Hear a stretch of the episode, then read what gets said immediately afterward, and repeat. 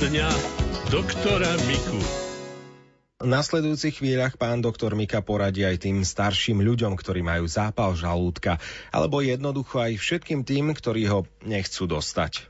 Zápal žalúdka sa dá vyhojiť, keď sa dodržiava pravidelné stravovanie a veľmi perfektné dodržiavanie dostatočného spracovania potravy v ústach.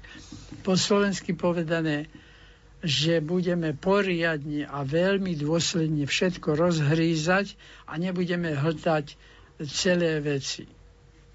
Veľmi zlé je, ak niekto má zlozvyk užívať vriace pokrmy a nápoje toto môže napokon aj vyvolať zhubné bujnenie, ak takto stále vriacu kávu, lebo vriacu polievku, lebo, lebo fučku horúcu.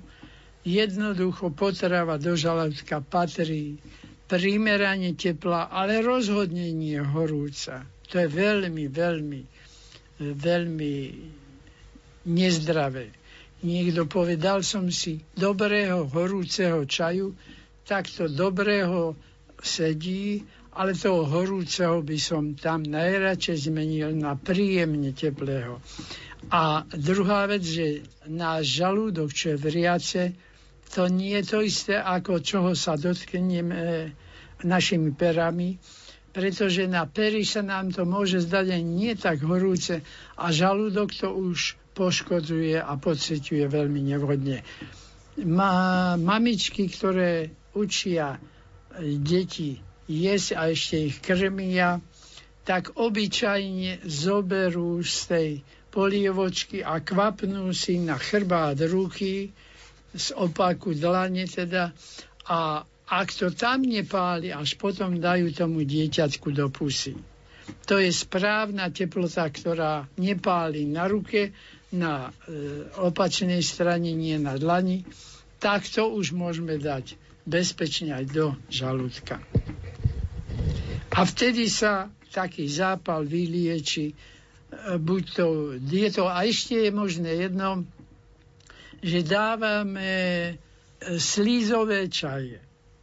A tie slízové čaje nie naraz napiť sa 2 litre, hoci to je úplne neškodná látka, ale popíjať celý deň a dávať ich, aby sa ten žalúdok s tými slizovými látkami prepláchol a tým činom sa utvára taký film ochrany, pod ktorým tá zapálená sliznica rýchlo vymizne. Ktoré sú to rastliny? No, sles maurský, sles okruholistý, topolovka rúžová, skoro celkopijovitý, ten tzv. ibištek, všetko tieto naše slezy, ktoré u nás rastú, sú všetko liečivé. Nie je to medzi nimi ani jednej e, jedovatej rastliny, takže všetky slezy môžeme dávať.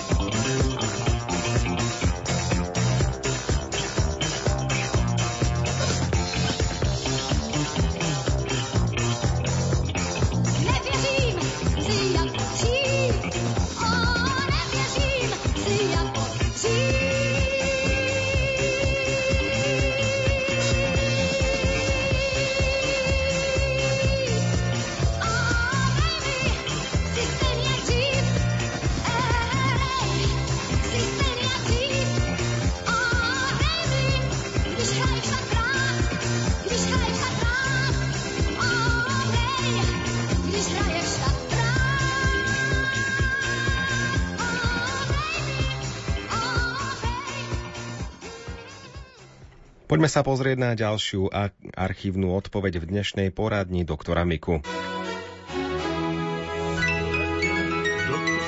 Poradňa doktora Miku.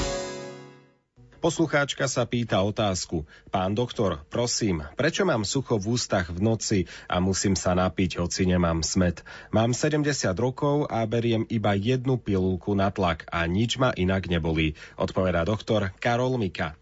Najpravdepodobnejšie to bude, že počas spánku máte ústa potvorené a tým tá sliznica v ústach veľmi rýchlo sa odparí a ostane suchá. No suchosť e, sliznic v ústach vyvoláva smet tým, že ten jazyk sa lepí o podnebie a podobne. A tam e, je dôležité mať hlavu e, v takej polohe, aby ste nemali ústa otvorené. A ak sa to nedá, tak by bolo dobré po večernej toalete a e, očistení zubov a všetkým ostatným zhltnúť pred spaním kávovú lyžičku e, oleja slnečnicového alebo olivového, tak, že necháte si ho rozplynúť v ústach a spravíte taký pomalý hlad, aby ste všetky tie sliznice vlastne potreli tým olejom v hrdle. Tým činom cez ten olej to nevyschne tak rýchlo a dojde potom k takémuto smedu až po niekoľkých hodinách. No, ale ak by ste to vedeli zariadiť tak, že nemáte otvorené ústa v noci, tak to bude jednoduchšia cesta a tá sliznica sa nebude vysušovať. Poďme sa venovať aj ďalšej neľahkej otázke. Vážený pán doktor, zistili mi na obličke nádor, vraj vyzerá nezhubný. Mám cysty a kamene. Mám sa obávať? Ono už zo vzhľadu e, na ultrasone alebo rentgene je vidieť tvar toho nenáležitého útvaru v obličke, cista, pokiaľ sa veľmi nezväčšuje, tak sa jej netreba báť. A keby sa zväčšovala, tak dá sa marsupielizáciou, to je taká zvláštna operácia, že sa ihlou vysaje obsah z tej cisty a potom sa tam striekne taká hmota, ktorá spôsobí, že tá cista splasne a zrastie a ostane z toho malá jazvička. Ale s malými cistami to samozrejme netreba robiť, to by bolo kontraproduktívne, pretože tie sú neškodé a nič nerobia. Kamene sú vtedy väčšinou, keď je nejaká metabolická porucha, alebo na druhej strane aj tým, že nepijeme dostatok tekutín, alebo nejeme dosť provitamínu A, ktorý spôsobuje, že sa tie kamene ľahko tvoria, alebo sa nám olupuje ten endotel, tie drobné bunky na tých slizniciach a na tom sa vlastne kamene zrážajú. Čiže treba jesť e, dáke zeleninové veci pravidelne, treba jesť e, aj pomaranče, mrkvu a čučorietky, no proste všetky tie tmavo-červené alebo čierne ale aj za zelené listové produkty. Poradňa doktora Miku. Poslucháčka sa pýta na liečbu dekubitov. Ako dlho trvá a aké sú najlepšie metódy? Dekubity, čiže predkolené vredy, najčastejšie bývajú predkolené, lebo môžu byť aj na krížoch a inde, sa neliečia vôbec ľahko tam okrem dostatočnej výživy pacienta treba dbať aj na to, aby tie časti boli dostatočne prekrvané. Pretože obyčajne vznikajú s tým, že tie cievy e, nemajú dostatočnú cirkuláciu, e, dochádza k trofickým zmenám na pokožky, čiže tá koža tam popri tých vredoch je tmavo hnedá, až niekedy do čierna. Takisto sa tam ťažko dostávajú do týchto miest aj živné látky z potravy a podobne treba, aby sa v prvom rade dbalo na dostatočnom príjme všetkých potrebných zložiek potravy. Čiže ten pacient, ktorý na to trpí, by mal byť, mal byť e, stravovaný skutočne veľmi kvalitne, aby tam dostával všetky látky, ktoré pôsobia na zlepšenie hojenia tkaní.